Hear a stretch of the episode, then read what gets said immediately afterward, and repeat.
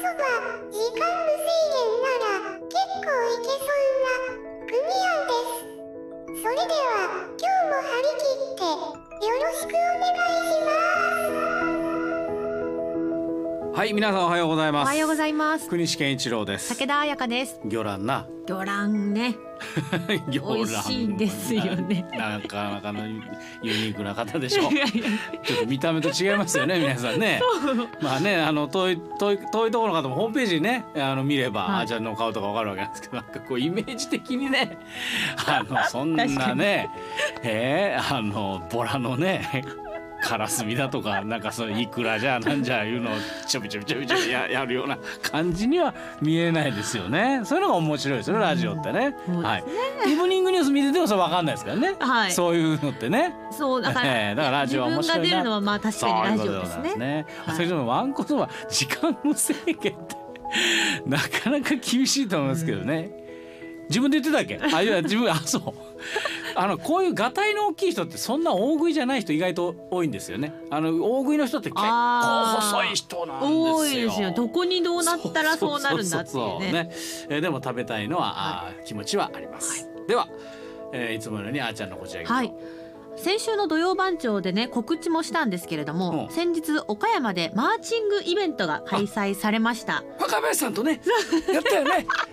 いやもう本当にたまんないからねあれはねもうあのドラムバタバタバタバタって言ってあれがねもういろんなねチームがねあの一緒にねやるんだよね。あの普段やってないのにねもうなんか息があってねあれ見てたらもう鳥肌立つよね。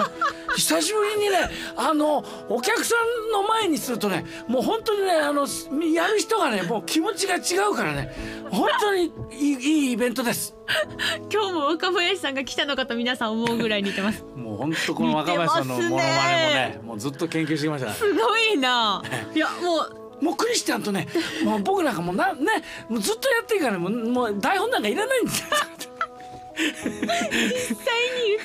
そういう面白い人がもうよくいろんなことご存知ですからね岡山の歴史とかね。だからもう本当僕大好きなんですよね。そう。はい、その若林さんと。その若林さんと一緒に、まあ、収録もあって、はい。あの仕事でねマーチングに岡山行ってきました、はい。でお客さんを入れての開催がまあ3年ぶりで、もう本当にたくさんの方が来ていましてったで31団体1500人、集まってるということで、はい。もうそれプラスお客さんなんで、うん。もうコロナ以降のにぎわいで言うと私が経験した中ではもう一番にぎわってたんじゃないかなというぐらい活気があり盛り上がっておりました。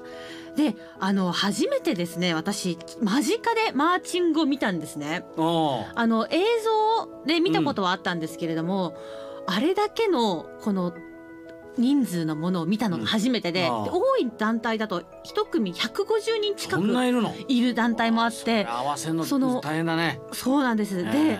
何よりもこの音の迫力がすごくて演奏まあぴったり合ってますしかつもうボリュームがすごいんですね。管楽器打楽器のはい。その団体の力といいますか、うん。もうすっごい迫力が圧がね。圧が。音圧というかね。そうもう伝迫わってきてくねこう心震えると言いますか。いいですねうわーすごいなと思いまして。でもう動きも、うん。もうそんな100人以上の人がしているのかっていうぐらいもう統率が取れていまして、ねもう綺麗に更新をしていました。でしょ？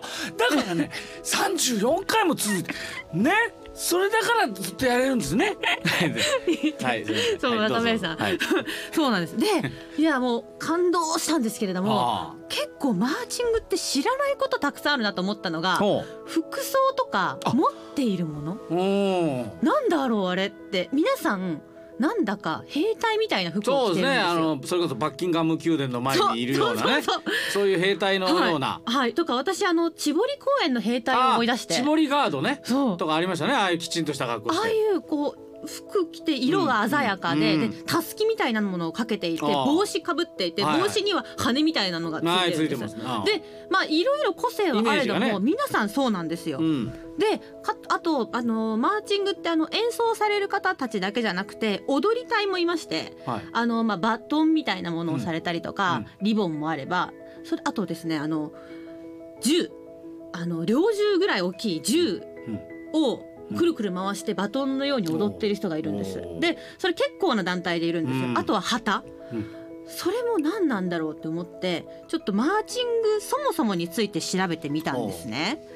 あのーでうん。それで分かったのは、うん。あの始まりはやはり軍の士気を上げたりだとか、ね。うんね。えー合図というところで、まあ、始まったというようなことが分かってきたんです。ですね。はいそのまあ、始まりはですね16世紀のヨーロッパだと言われています、あのマーチングの、まあ、原型のね、まあ、行進曲マーチは各国のこの軍隊の識別の合図であるドラムコール、うん。ドラムコールをこうダラララっていうのを使って軍の足並みを揃えていたうん。というのが始まりじゃないかと言われていまして、はい。で17世紀になって管楽器であったり太鼓シンバルなど、まあ、あのいろんなその太えドラム以外のものを加えた音楽として、まあ、個性的なマーチが登場してきたそうなんです。うん。はい。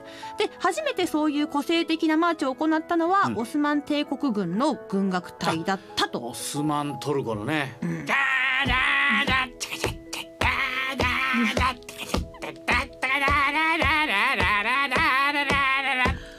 よねあれ。うん。あれ大好きですよオスマントルコのはい。行進曲ね。そう。うん。それが、まあ、その今にどんどんこう発展していく始まりだったと言われていてでその,、まあ、あの始まりはそのヨーロッパの音楽家たちに大きな影響を与えたと言われています。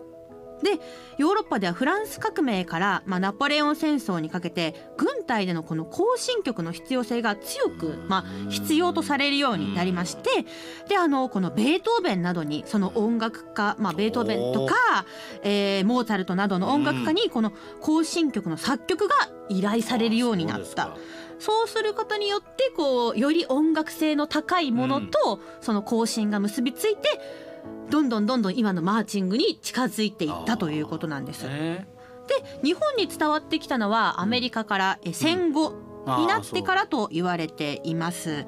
あの大阪万博があのはい。普及としては大きかったみたいなんですけれども、あのアメリカからたくさんのそのバンドがはい。来日して、はい。会場内でこのマーチングを行ったはい。をのを見て、あええ。の始める人が増えたんだそうです。はいで日本で初めてマーチングバンドをスタートさせたのは、えー関東学院中学校高等学校と言われていて1950年代ではないかと言われているそうなんです。まあ、このようにこのもともと軍の士気を高めたりとか結束を強くために強くするために行っていたという点で、まあ、その名残が演奏にもですし服装にもうん。あとその持っているものにもその、うん。現れているような気が私はしました。ですね。はい。であのー指揮者の方のことをドラムメジャーとへいー。うそうなんですね。うん。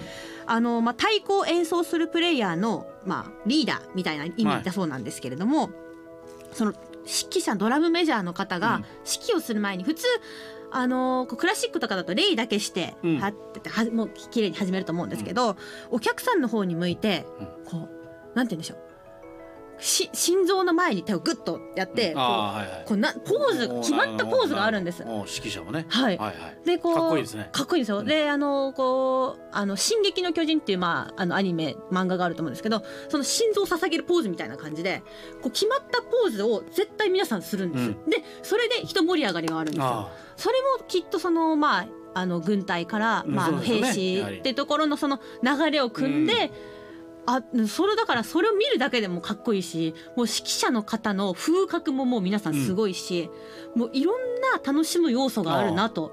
ーうん。なのでやっぱり生で見るっていうのがうん。すごく大事なそのものなんだなというのを感じました、マーチングというのは。うん。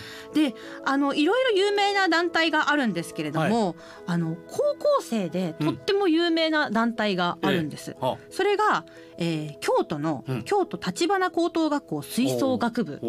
マーチングで調べるともう絶対にこの団体が出てくるんですけれども、YouTube などではうん。もう再生回数が何百万何千万ってあって、へ世界からも注目されている団体でして、もうパフォーマンスと息の合ったステップと演奏のえー力の高さというところで評価されているんですけれどもその外国などからはオレンジの悪魔と言われているんですね。おあの衣装がオレンジ色でしてうん。まあ、そのその軍服のような服ではなくて制服がこうオレンジ色になったような感じで高校生らしい見た目なんですけれども、い、ろんなその有名な曲をまあ演奏して皆さん力合わせてこうあの演技もあるんですけれどもあのアメリカであったり海外からもオファーがあってへ演奏しに行ったり。あのこううん交流日本の大事なこの交流イベントにも呼ばれてうん。盛り上げるこうこう役割を担ったりと、はい結構注目されているということであの実は私も一度、あの京都橘高等学校のその遠くで見たことがあってその時あまり興味がなかったので、うん。ちゃんと見とけばよかったなと思ったんですけど、あの京都の街中でも演奏しているような、あはい、あの団体なんです。はということで結構生で見るとうん。ハマってしまいうこの迫力、ねあのもうぜひね皆さんにも体感していただきたいんですけれども、うん。岡山でねあるのはまた来年ということでして、うん。ただあの RSK テレビではそうそれをね あの武田ちゃんとね僕でやったんですね。えー でぜひ見てほしいね。あの時の感動をねもう一度ね。はい。うん、そうそう。ということでえ放送10月22日え来週の土曜日はい。午後2時からでございます、はい。特別番組ぜひご覧ください。はい。はい、以上でございますね。以上でございます、では、えー番組進めてまいりましょう。